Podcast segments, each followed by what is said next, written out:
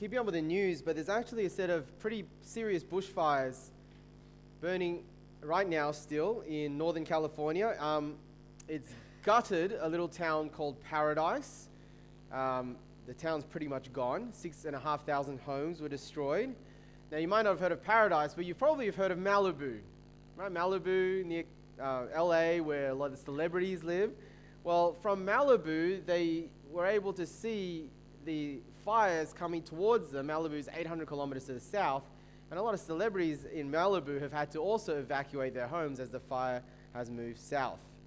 Now, that's over there in California, but we know that here in Australia, summer is coming, which also means for us that bushfire season is coming for us as well. Now, with bushfires, you'll probably know that there are different uh, threat level indications, and depending on the threat level, you are to have sort of different responses. So, everything from low to very high, um, your response should be to make sure you have a fire plan. I don't know if you have a fire plan, we don't. But uh, you to monitor con- conditions, just check everything is okay, be ready to act if necessary. That's the first level. But then if it gets to severe, that's when you have to start thinking that we might need to leave. And if your home is not prepared, which would be our case because our home is not prepared, then you should leave as soon as possible, early in the morning or in the middle of the night. When it goes to extreme, it's pretty much you must go unless you happen to live in a bunker or something like that. And then if it ever gets to catastrophic, then run. Okay? Different threat levels, different responses. Now I'm telling you this because Mark 13, the chapter we just read, Jesus is giving different threat responses or different threat levels for which we have to act differently depending on the threat level. Um, Jesus, in the final days of his life, and he and his disciples, right at the beginning of the chapter, as you know and read before, they're looking at the beautiful temple of Israel's capital, Jerusalem. And then he's speaking of its end. But he's not just speaking of the end of the temple, of course, he's actually speaking about the end of the world. And so Jesus' words are relevant to us because he's going to give us the various warning signs. We need to know where the threat level is so that we, we need to know when to respond differently and when we need to take action. You see, the world will end one day. Jesus has promised that. Every one of his promises have come true, and we'll see some of these promises come true even within the lifetime of the first hearers of Mark. When the world ends for us and all people, it will end not with a whimper but with a bang because Jesus will return. And so today's message is, or the today's question is, are we ready? Are we ready? We need to pay attention to his words here to make sure we are. So let's pray and let's get into this passage. Lord Jesus, please help us understand a passage that is pretty difficult Help us understand, not so that we can grab every detail, know all the intricacies, satisfy our brains. Help us, most importantly, to take heed, to be ready for when you come back. In your name we pray. Amen. Uh, follow with me on the outline uh, you got when you came in. I'm to point number one. So, Mark 13, um, we read earlier, opens in Jerusalem. Now, Jesus We've been doing the, the, the, the, the biography of Jesus by Mark, and Jesus in these chapters, the last chapters, just has seven confrontations with the leadership of the Jewish people. And in verse 1, as they're going through the temple complex, right in the heart of Jerusalem, uh, one of Jesus' disciples gasps in marvel because as he looks around, he's amazed by this temple. Um, the temple is Herod's temple.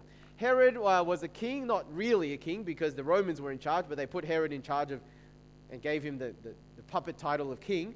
But Herod um, didn't build the temple from scratch, but he renovated it in such a beautiful way that it was one of the marvels and the wonders of the ancient world. It takes Herod about four decades, 40 years, to renovate the temple. By the time that Jesus' day came around, it was nearly done there was a quote from an uh, ancient source that said, He who has not seen the temple of Herod has never seen a beautiful building in his life. Right? That's how much uh, people thought of this temple. The temple complex that Herod uh, extended was built on foundations the size of 40 football fields. Just give you an idea of how big that is 40 football fields.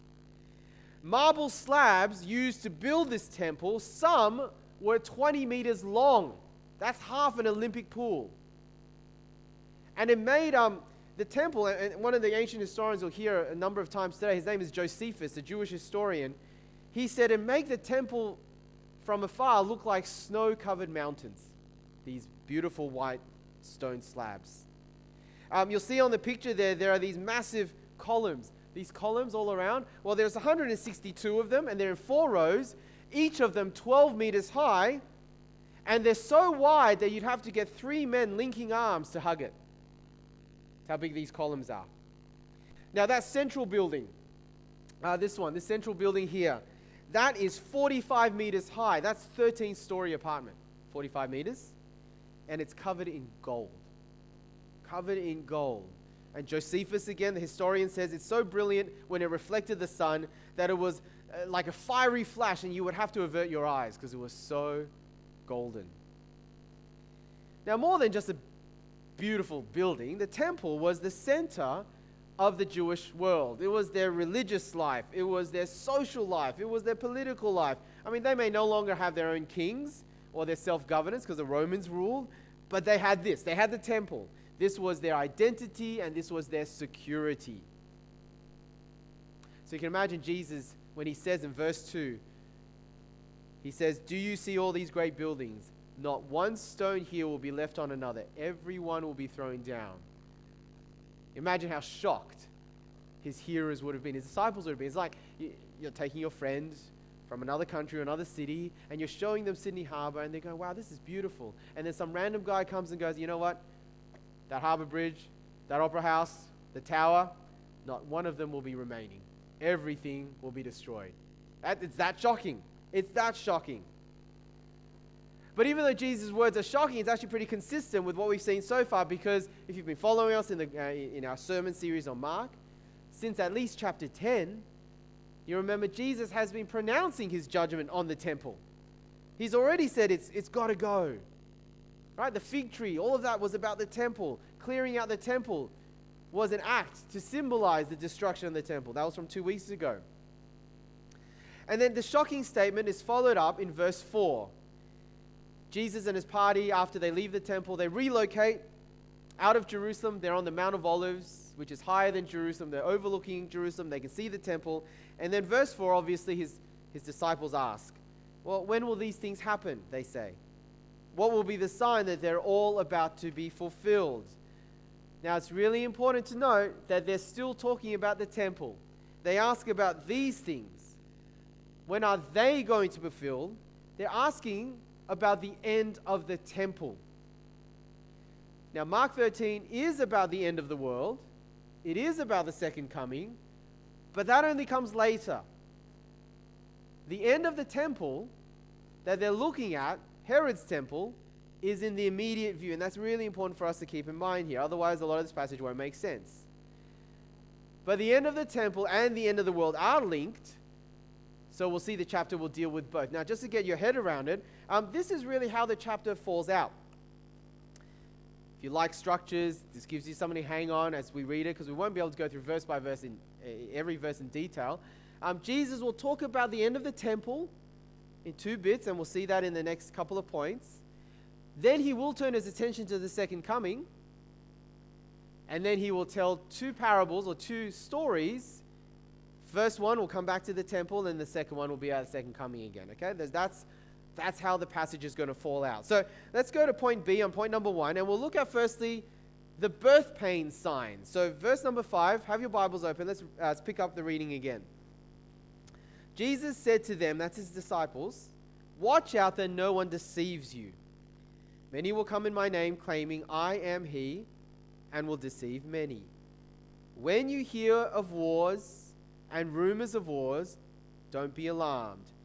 Such things must happen, but the end is still to come. Nation will rise against nation, kingdom against kingdom. There'll be earthquakes in various places and famines, but these are the beginning of birth pains, okay? Jesus is answering their question in verse 4 when will this happen, this temple's destruction? But Jesus doesn't answer the when yet. He says, well, first there's going to be these things happening, but don't be deceived because that's not the end yet. for the temple. They're just what he calls birth pains. Now, those of you who are mums, you'll know that uh, birth pains can go on a long time before you actually go into labor. So the average first labor is 12 hours. I think my sister's first labor was like a day, 24 hours. And your contractions start, but you know what? If you go into hospital when your contractions start, they'll usually send you back home. Because it's not until the cervix is fully dilated, for those of you who know, that birth is ready. And so contractions might, the contractions might start, the birth pains might start hours, perhaps a day before you're ready to give birth. That's what he means. They're just the first contractions. They'll lead somewhere, but don't get alarmed yet. So Jesus here is saying, in terms of the bushfire threat levels, he's saying this is first category stuff. Okay, this is the watch and wait response. All right, don't get too excited yet. Watch and wait. When these things happen that he talks about, don't be alarmed. And he needs to say it is because when these things happen, it may seem really serious, but it's easy, if you don't know that they're not quite the end yet, it's easy to be deceived. So I'll give you an example. I don't know if you saw this on Facebook or maybe you were in the city and saw one of these posters. This was just this year. Tsunami to hit Sydney, 20th September 2018, impact at 9 p.m., 400,000 lives lost. Did anyone die in that? No, no one here? Good. It didn't happen. But this kind of thing's been happening for thousands of years. People claiming it's the end and it's not the end. And these kind of things happen when people are a little bit too excited, thinking that the end has come when it hasn't. And it's easy to be deceived. And the key message in this time of waiting, you'll see it in verse 9, you'll see it in verse 13. Right? It's watch and wait. It's be on guard, be alert, Verse 13 stand firm, hold your ground. And he also got, got follows on to talk about persecution. And that's why it's especially important to keep watching, but also to stand firm because betrayal and persecution will be part of these times, these birth pains. When it happens, Jesus says, trust God to give you the words to say, to stand firm, to keep going. Okay, we won't read those verses again, but you know, fast forward a few years and um, the book of Acts, you'll know that these things happened to the disciples. They were on trial for their life, they were persecuted, they were brought before kings and governors. And certainly, this is the case throughout history. When people are brought before trial, God gives them the words to say. All right? But these are all birth pains, Jesus saying. And then we go to the key turning point, which is verse 14. All right, birth pain signs, and now end signs. So, verse 14, let me read those again, those verses. But when you see the abomination that causes desolation standing where it doesn't belong, let the reader understand. He's talking to us now. Then let those who are in Judea flee to the mountains. Let no one on the housetop go down or enter the house to take anything out let no one on the field go back to get their cloak. How dreadful it'll be in those days for pregnant women and nursing mothers. Pray that this will not take place in winter, because those will be days of distress unequaled from the beginning when God created the world until now, and never to be equaled again. If the Lord had not cut short those days, no one would survive. But for the sake of the elect whom he has chosen, he has shortened them. All right, so you see that this sign is different to all the other ones. The key turning point will be this one sign, what he calls the abomination that causes desolation. That's a mouthful. Let's try and break it up. What's an abomination? Abomination is something that's basically really disgusting. All right, some of you think durian is an abomination. I think it's heavenly. Anyway, uh, it's something disgusting or loathsome or detestable. It makes you want to turn away in horror. That's an abomination. Desolation, something that's been desolate, is something that's been abandoned, something that, that's been ruined. All right? It's like paradise, the, the city that got burnt through with the California fires. That's a desolation. So, together, abomination that causes desolation. There's going to be something, a sign, something so utterly disgusting that it's going to cause ruin and abandonment. That's what it means. Now, this is not the first time in the Bible you hear of it. It actually comes from the prophet Daniel. Even in your Bibles, you probably see a little number B or A or something, a footnote. And there's a few passages in Daniel. Daniel is a prophecy about a coming king who will trample on God's people, bring great suffering, and along with it, desecrate the temple. Daniel was written about 400 years before Jesus. So I'm going to show you what Daniel says in one of those passages. You don't have to turn to it, it's on the screen. He's talking about this king who will come, and he says, This king will put an end to sacrifice and offering. And at the temple, he will set up an abomination that causes desolation until the end that is de- decreed is poured out on him. Daniel was writing in the midst of the Babylonian exile, where God's people were shipped to a foreign land in Babylon. Daniel looks to the future after they've returned, after they're back in the land, and he says, This king's going to come and he's going to do this to the temple, the temple that they rebuilt. Well, that actually happened in 167 BC. The Greek king Antiochus the fourth conquered the land, went into the temple, set up an altar to a pagan god, and sacrificed pigs on the altar in the Jerusalem temple. Jews really, with the pigs thing, you know, it's unclean. So he did that right in the face of them. That was abominable, and it caused desolation. Yeah? So that was the fulfillment of Daniel's prophecy. Now, a few hundred years later, Jesus is picking up that same image from Daniel and he's saying, well, that kind of thing will happen again. And when that happens, that's the sign to look for. And because Daniel's prophecy was about what will happen at the temple, it makes sense that Jesus is also speaking about an abomination that will happen in and around the temple as well. And when that happens, Jesus says, that's when you change alert levels. All right, bushfire alert levels. We are now in catastrophic. This is the what are you still doing here? Run action taken when you see that happening. So, when did all that happen? Well, next point on your outlines it all happened about 40 years after Jesus spoke these words. The year was 70 AD. A few years earlier, in 66 AD, the Jewish people rebelled against their Roman overlords.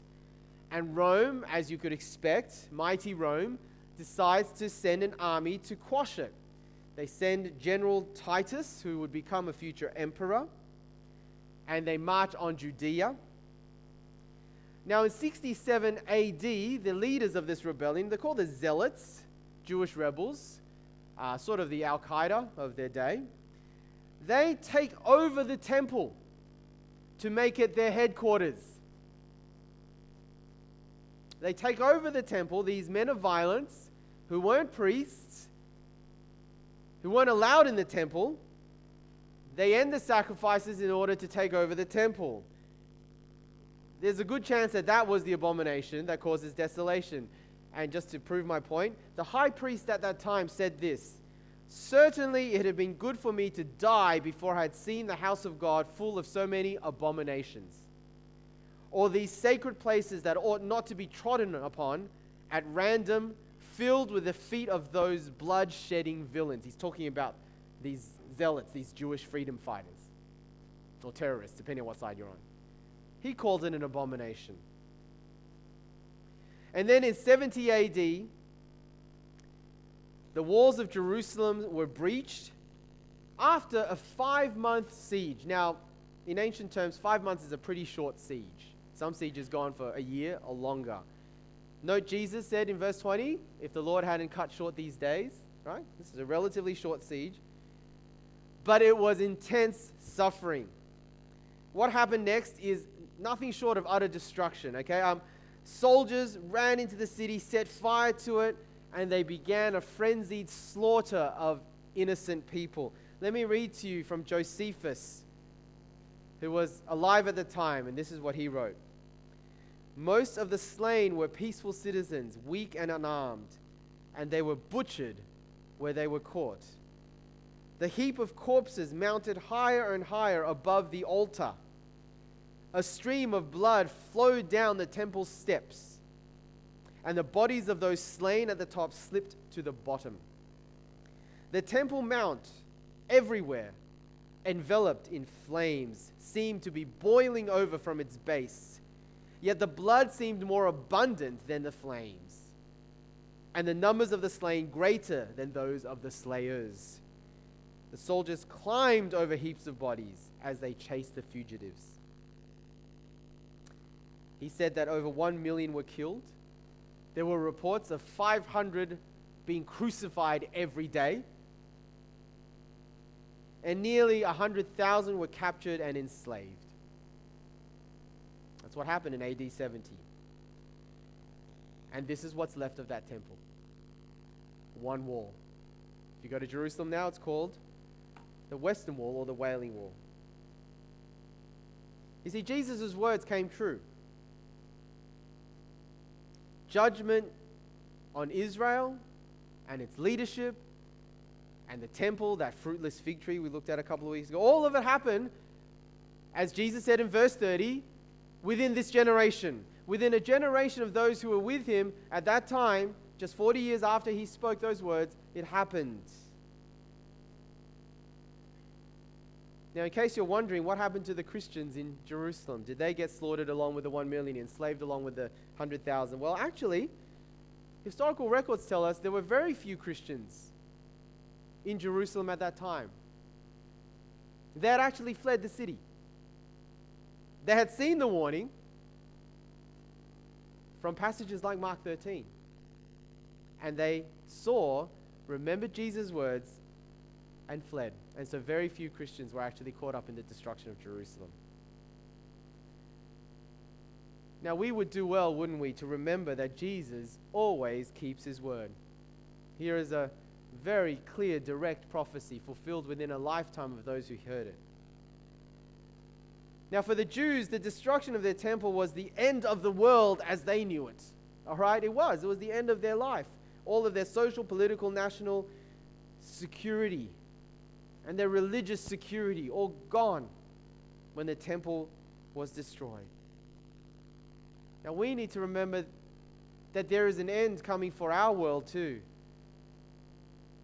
And if for them the temple was their security, then for us, what are our securities? Because they're all going to go too. Whatever you take security from now will be gone the day that Jesus returns. And Jesus' words, remember, always come true. So are you ready? And it's that we're going to turn. So, point number two. We're going to look at the end of the world. Now, I don't know if you've ever gone driving. Um, a few, few friends have gone to New Zealand recently. I think a few people like Jess Joseph, she's currently in New Zealand or coming back from New Zealand, her and Joe. And uh, sometimes you'd be driving and you would see this, right? Beautiful, huge mountain ahead of you. And it seems like one mountain until you actually get there, or if you turn kind of you know, 90 degrees to the side, you actually see it's not one mountain, but two mountains. Right? From one perspective, it's just one mountain, but it's actually two, but one's hiding behind the other. Now, Mark 13 is actually the front on view. But you actually turn a little bit and you see that there's two mountains, not one. What I'm trying to say is this the end of the temple is the first mountain. But behind it, there's another mountain. And it's the end of all things. It's verses 24 to 27, where Jesus now shifts his attention. Now, the confusing thing about Mark 13 is it's, it's all chucked together in one chapter, and it seems like they're going to follow on from each other. It seems like they're talking about the same event, but it's not. Right? It, it's, it's, it's, it's two mountains, except one's hiding behind the other. So in chapter uh, 13, verse 24, Jesus now talks about something else. And so look there, verse 24. But in those days, following that distress, so following the distress and destruction of the temple, the sun will be darkened, and the moon will not give its light. The stars will fall from the sky, and the heavenly bodies will be shaken. At that time, people will see the Son of Man coming in clouds with great power and glory, and he will send his angels and gather his elect from the four winds, from the ends of the earth to the ends of the heavens. So you see, while for us the temple's destruction was in the past, for us today, followers of Jesus, what he's talking about here, the second mountain, is still in the future. And that's a really important thing to remember because if the temple's end is what this chapter is all about and only about, then it's interesting for us. Good history lesson, a little bit scary, but it's not directly relevant. But what if the temple's end, Mountain 1, is just a preview to Mountain 2? And we are between those.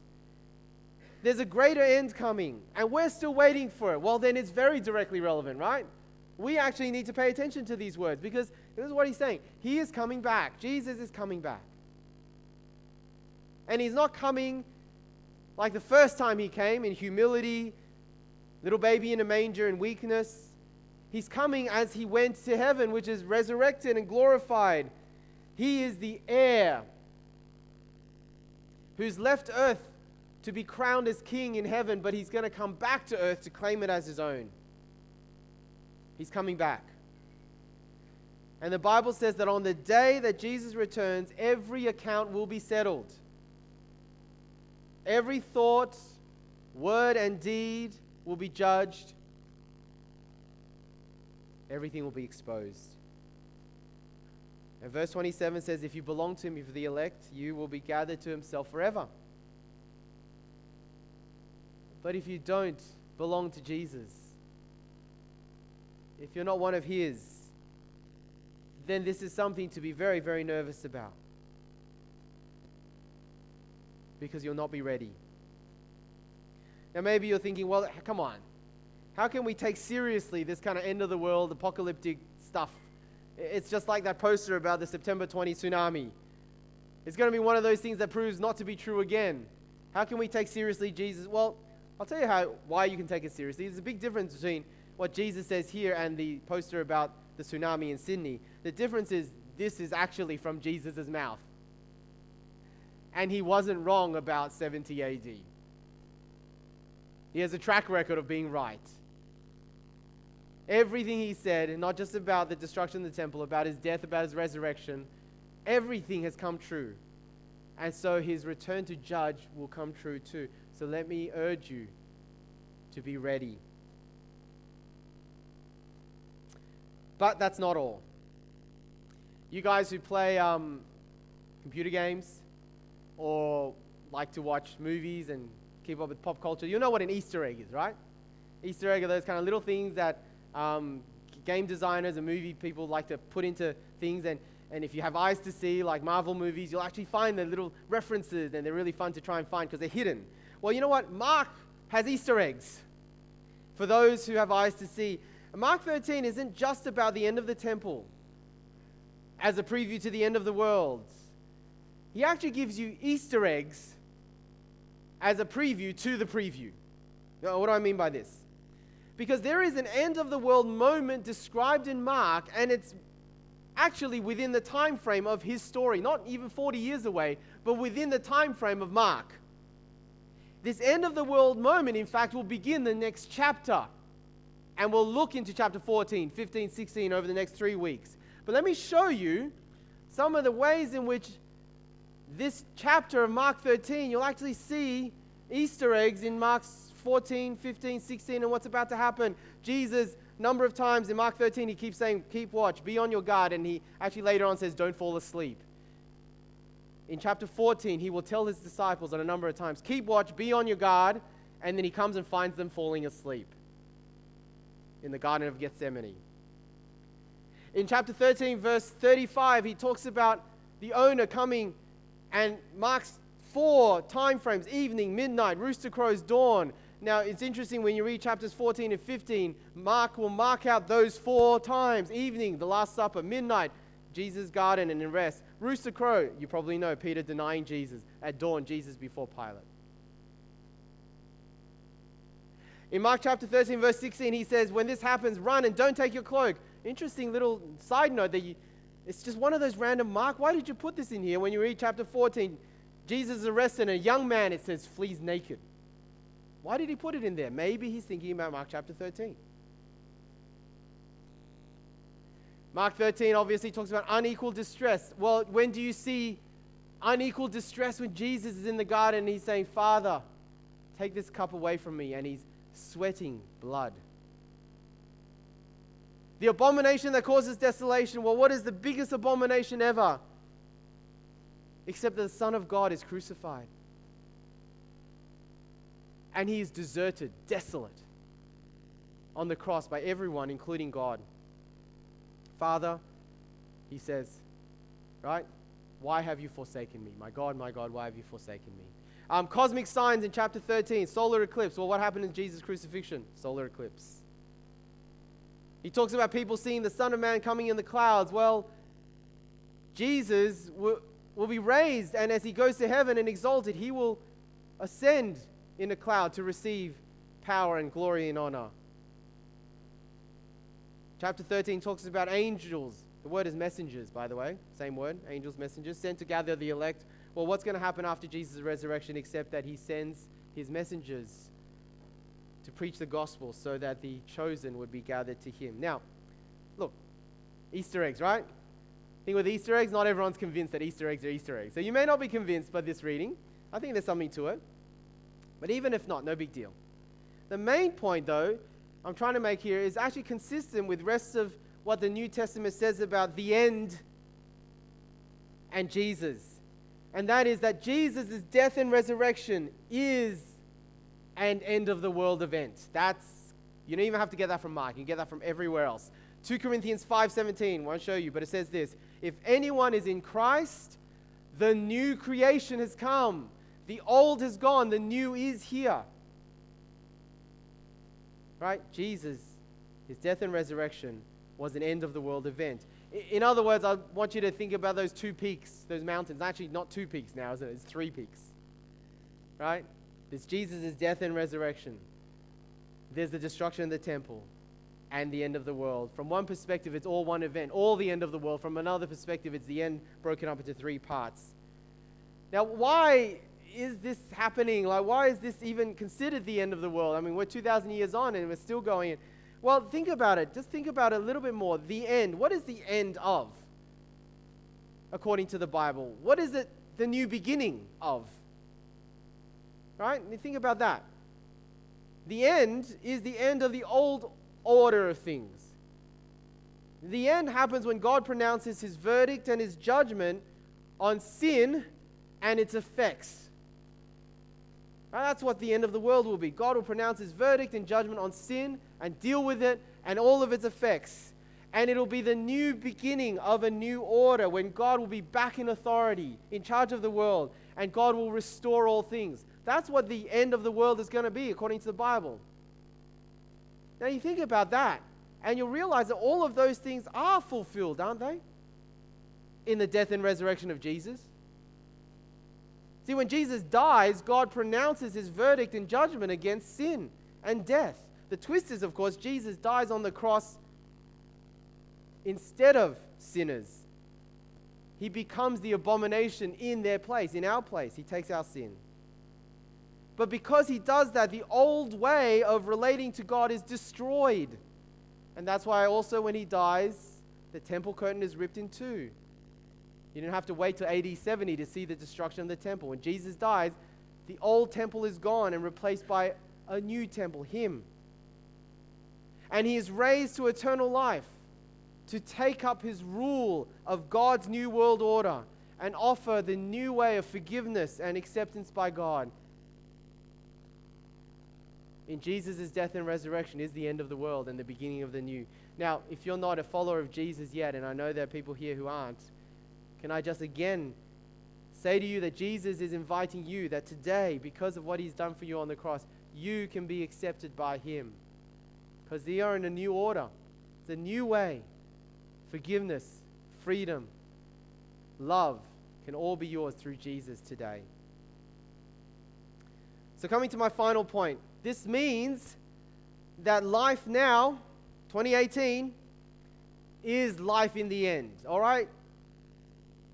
We are living in the midst of Mark 13 partially fulfilled, waiting to be fully fulfilled. We are living in the end times, the last days, the Bible says already. Right?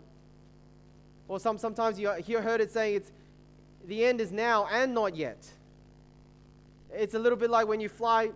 Grace has just been on a plane, um, arrived, what, 20 hour flight? When you arrive in a city, by plane, you enter into the country's flight um, national borders, you're over the city and you've already arrived in Sydney, but it's still going to take about, you know, half an hour at least before the plane lands and you can get out of the plane. So have you arrived yet? The answer is yes and no, right? You've arrived, but you still got to keep your seatbelt on and you're not to take your luggage out and you're certainly not to walk off the plane. That's what it's like living now. The end has come. We're, we're here, but we can't get off the plane yet. Now and not yet.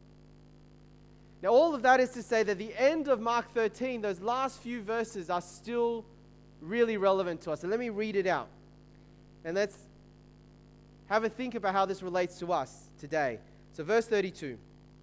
And he's talking now about the second coming, isn't he? But about that day or hour, no one knows.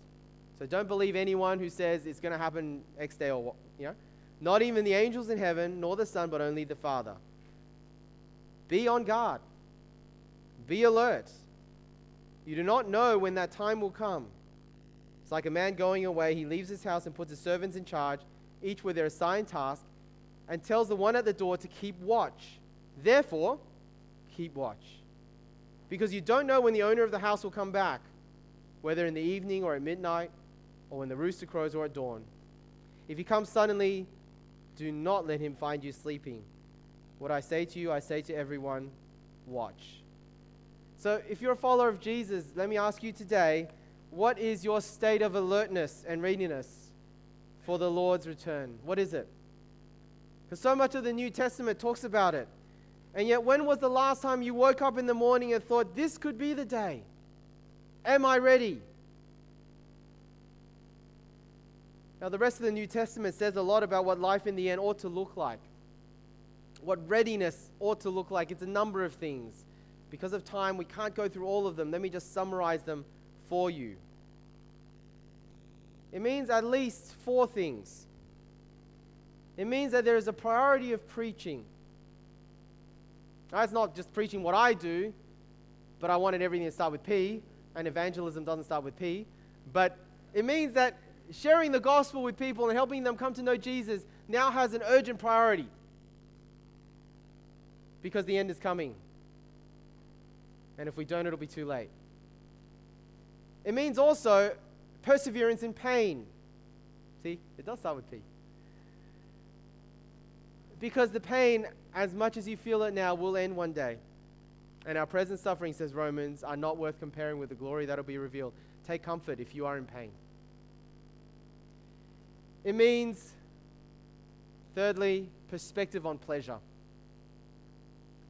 I won't read that passage, but basically, everything is going to pass away. So enjoy what you have. It's God given, but have perspective on it. Don't make the good things God things. And don't be afraid to miss out on pleasure for the sake of what's more important. I would love to be able to travel to Europe. I may not ever get to one day see Paris. But you know what? Paris will be in the new creation, and I think it'll be slightly better in the new creation than now. So I can wait and prioritize preaching. And perhaps so can you. And last of all, passion for purity. If we're looking forward to this, we make every effort to be found spotless, blameless, and at peace with Him. You don't want Jesus to be returning and you to be caught in some knowing sin. Your sins are forgiven, but it's just kind of be embarrassing, okay? So, passion for purity. Or someone once said, We, if you're a follower of Jesus, live as though Jesus died yesterday, rose again today, and is coming back tomorrow. Imagine if we lived every day as if Jesus died yesterday, rose again today, and is coming back tomorrow. Let's pray. Lord Jesus, thank you for these words. They're not easy to understand and certainly not easy to digest, but help us. Through the Holy Spirit, help us to be individuals and a church, people that are ready for your coming because everything you promise will come true. Amen.